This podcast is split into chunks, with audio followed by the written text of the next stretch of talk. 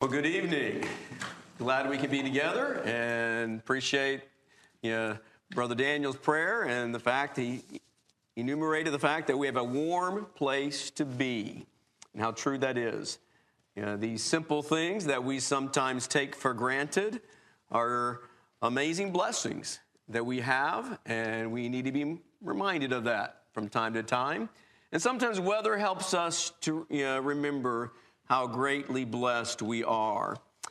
So, this evening is going to be just part of my lesson, uh, about half of it, and we'll stop and then end uh, our study together. But I we'll begin with the, uh, the thought about the subject of predestination, about foreknowledge. In accord with God's foreknowledge, in accord with His predestination, the Son, Jesus Christ, is the firstborn. Romans 8 29. He is the for- firstborn of many brothers. And you think about it, divine foreknowledge, divine predestination was in the mind of God even before creation itself. And we looked at that and talked a little bit about that this morning in Ephesians 1 where Ephesians 1 clearly brings up the point that election in Christ was God's plan. And that plan was before he created the world, before he created the universe, before he laid the foundation of this universe in which we're part of. So, this calling and this justifying of men through Christ came into being because God desires a family. Jesus is the firstborn of many brothers, many brethren. God desires a relationship, a familial relationship. He desires a familial allegiance in such a way that he can call us sons and daughters.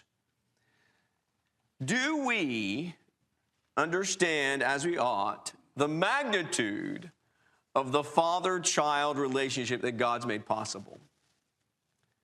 We, under, we know this. This is not something that is new to any of us as believers, as followers of Jesus Christ.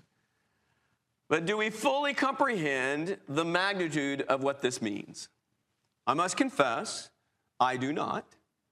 As I, see, as I try to understand what God has truly done for us. And do we show the honor and do we show the appreciation to the one who's made us his children? He's made you a son, he's made you a daughter. Do we understand that as we ought, as spiritual people redeemed by the blood of Jesus Christ?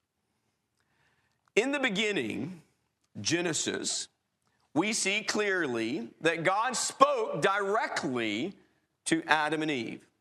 And so, there in Genesis 1, verse 28 and 30, talks about how God is addressing man and woman about their role about their purpose on earth. And God spoke directly to them. And then in chapter 2, we look and see how God then provided for all their needs, placing Adam and Eve in a garden you know, they are given the task of tending that garden, their home. They're to be good stewards of the, what they've been, been given.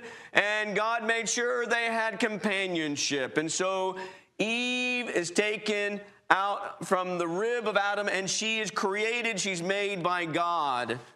And the two come together. God did this for his creation. But then in chapter 3 and verse 8, chapter 3 and verse 8, we have God walking in the garden. And it says Adam and Eve heard that. They heard Jehovah walking in the garden and they ran to hide from him. Think about that. Adam and Eve knew that God was there. Your thought, what does it sound like? What does it sound like to have your creator walking where you actually live. What does that sound like? I have no idea. But Adam and Eve did. And so, what does this imply? This implies, I believe, that this is not the first time that God, their creator, Jehovah, the creator, had walked in the Garden of Eden. This was a familiar sound to them. And so, when they hear God walking in the garden and they realize what they have done. They have transgressed him, they have disobeyed him, and they're ashamed of their sin. They run off and hide. Jehovah is a loving creator. And he's a loving creator who treasures the relationship with the one creature, the one creature who is made in his image. That's the relationship that he treasures the most. This goodness that Adam and Eve had with God in the garden was marred, it was broken because of sin.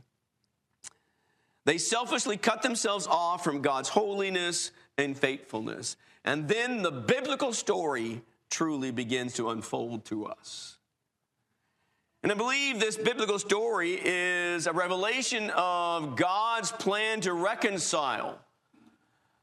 And in this plan of reconciliation, he's revealing to us that he's going to, he's going to restore what he lost.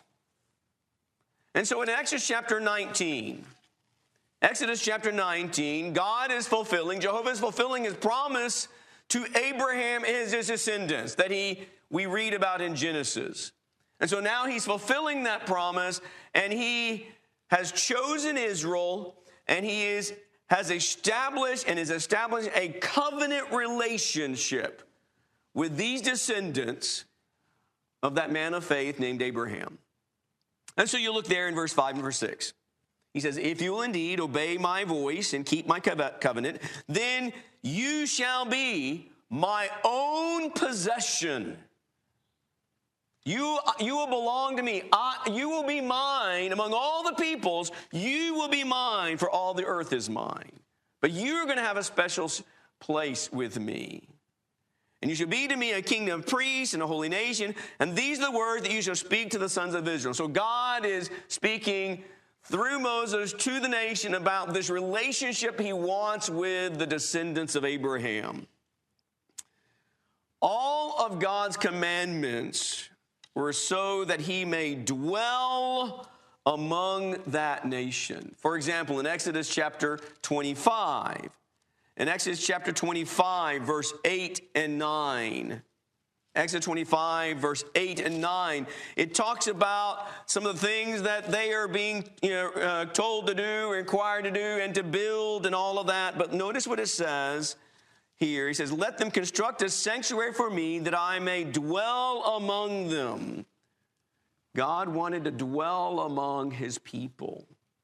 According to all that I am going to show you as the pattern of the tabernacle and the pattern of all its furniture, just you shall construct it. And this same sentiment is expressed again over in the 29th chapter.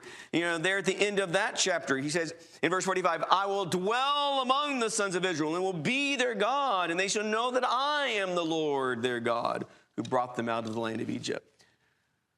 So God chose these, this descend, these descendants, made them into a nation, and establishes this covenant relationship with them.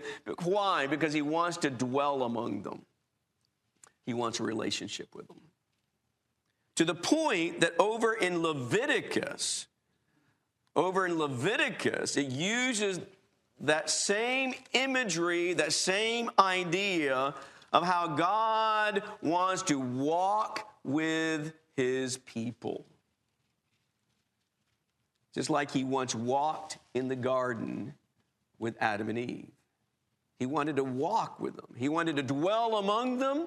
And he would through the means and provision that he provided and, and made. But over in chapter 26, picking up there in verse 11, moreover, I will make my dwelling among you, and my soul will not reject you, and I will also walk among you and be your God, and you shall be my people. I am the Lord your God who brought you out of the land of Egypt so that you would not be their slaves, and I, and I broke the bars of your yoke and made you walk erect.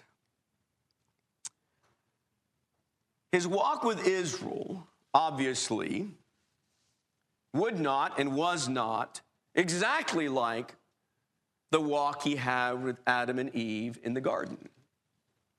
But to walk together, what, what, what does that suggest?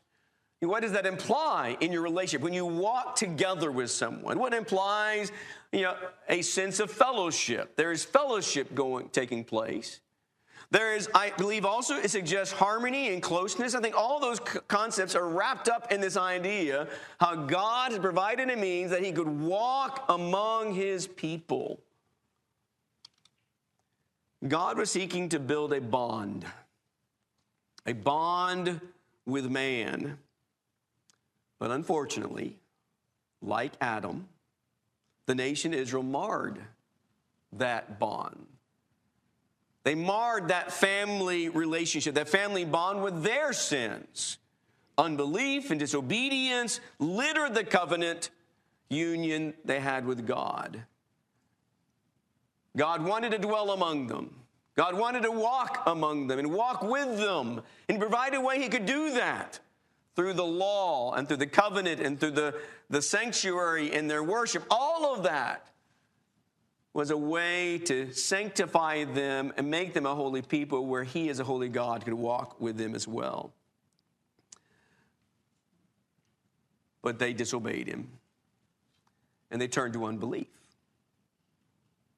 And He could not condone their actions, and He could not walk with them where they went. He could not go down that path with them. And so we jump now in our biblical history to the days of Jeremiah. And we have Jeremiah warning, warning wicked Jerusalem, w- wicked Judah about God's coming judgments upon them. And as he's doing that, he also prophesied, he also prophesied about a new people of God. A new people in the future and he describes the, that new group of people with whom God would dwell and with whom God would walk.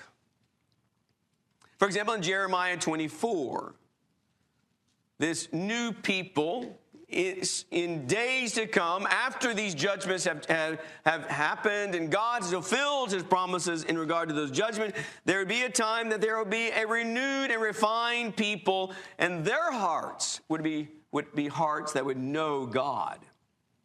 And so in Jeremiah 24, verse 5, he says, Thus says the Lord, like these good figs, so I will regard as good the captives of Judah, whom I have sent out of this place in the land of Chaldeans. For I will, I will set my eyes on them for good, and I will bring them again to this land, and I will build them up and not overthrow them. I will plant them and not pluck them. I will give them a heart to know me God wants a relationship with people, with children that know Him. He said, I will give them a heart to know me, for I am the Lord, and they will be my people. So I refined a renewed people will finally begin to know God, and they will be his people, and he will be their God. And he says, and they will return to me with their whole heart. God is looking to the day that he could restore what he lost in the garden. He could restore what he lost when, when he tried to enter a covenant relationship with the descendants of Abraham. So, also over in chapter 30, as this theme is woven in the book of Jeremiah, uh, in the midst of all the judgments that he's pronouncing against you know, God's people, Israel in a just way. Notice what it says in the 30th chapter in verse 18. He says, I will restore the fortunes of the tents of Jacob, and I'll have compassion on his dwelling places, and the city will be rebuilt in its ruin, and the palace will stand on its rightful place. So restoration is promised to them in the future. And because he is a compassionate God, because He's a just God, the restoration of God's people also would include one day a ruler from among them who would approach God. And so you drop down in verse 20. Their children will also will be as formerly, and their congregation will be established before me, and I'll punish all their oppressors, and their leader shall be one of them and their ruler shall come forth from their midst. And I'll bring him near, and he shall approach me. For who would dare to risk his life to approach me, declares the Lord? You shall be my people, and I will be your God. God saying, one day there will be a people whose heart truly know me. One day there will be a ruler who will approach me, and because of his approach to me, because he can dare to risk his life to approach heaven's throne, he says, Then you shall be my people, and I will be your God. In Jeremiah 31, verse 34, you see that the, linked to this idea of the covenant people, the new covenant people of God, you see that God says, okay, I'm going to make a new covenant. It's, it's not going to be exactly the, like the one I made previously with your fathers. He says it's going to be different, it's going to be new. In verse 34, he says, And they will not teach again each man his neighbor and each man his brother, saying, Know the Lord, for they will all know me, from the least of them to the greatest of them, Lord, for I will forgive their iniquity, and their sin I will remember no more. God says, I'm going to make a new covenant one day and it's through this covenant, God's law is going to be written on the hearts of those people who have been forgiven. Why is he doing this? Why is God working so hard to, to restore and reconcile? is because God wants to walk among those whom he created and whom he creates in his image. This familial restoration based on God's justice, based on God's love and kindness, would also even extend beyond the lineage of physical Israel and beyond the borders of physical Israel. We'll end on this text this evening. And he in Hosea chapter Hosea chapter 2 in verse 19 through 23. Hosea lived before the days of Jeremiah, and so this is, you know, prior to what Jeremiah is going to talk about, you know, in his you know, prophetic work. But Hosea also addressed the subject of restoration because many of the prophets of God, they were sent to speak to God's disobedient children spoke about restoration, spoke of reconciliation, and the day that that will come, and it will be a time where God will finally be able to have sons and daughters that know Him, and have sons and daughters that walk with Him, and He can walk with them. In verse 19, he says, I will betroth you to me forever. Yes, I'll betroth you to me in righteousness and in justice, in loving kindness, and in compassion, and I will betroth you to me in faithfulness. Then you will know the Lord. The day will come that there will be a people, a kind of people who will know me because of who I am. Verse 21 it will come about in that day that I will respond, declares the Lord, and I will respond to the heavens, and they will respond to the earth. And the earth will respond to the grain and to the new wine and to the oil, and they will respond to Jezreel, and I will sow her for myself in the land. I will also have compassion on her who had not obtained compassion. And I will say to those who are not my people, You are my people. And they will say, You are my God.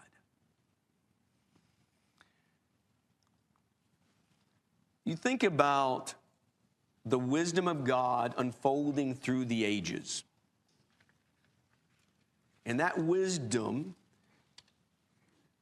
is revealed and preserved for us so that we today can come to understand and, and appreciate what it means to be a son of God today, and what it means to be a daughter of God today. You can be that child. And God wants to be able to walk with you as you walk with Him by faith. But more than that, God looks and longs for the day that it will not be by faith anymore, but He'll be able to walk with you eternally. But that's only possible in Christ and through Christ. If you're not a Christian, then you're outside of a right relationship with God. And in your sin, God cannot have fellowship with you. You are not one with God. You are not in harmony with God. And God cannot walk with you because He is a holy God, a righteous God, and a loving God. But He wants to walk with you. He provides a way that you can be His child even tonight if you're not. If you believe Jesus to be the Christ, then why not tonight make the decision, make the commitment to be born again and become God's child? Become God's son or God's daughter. Because He wants to be able to call you His own. Whatever your spiritual need may be, we invite you, encourage you. Please come forward, make your wishes known, while we stand and sing the song that's been selected.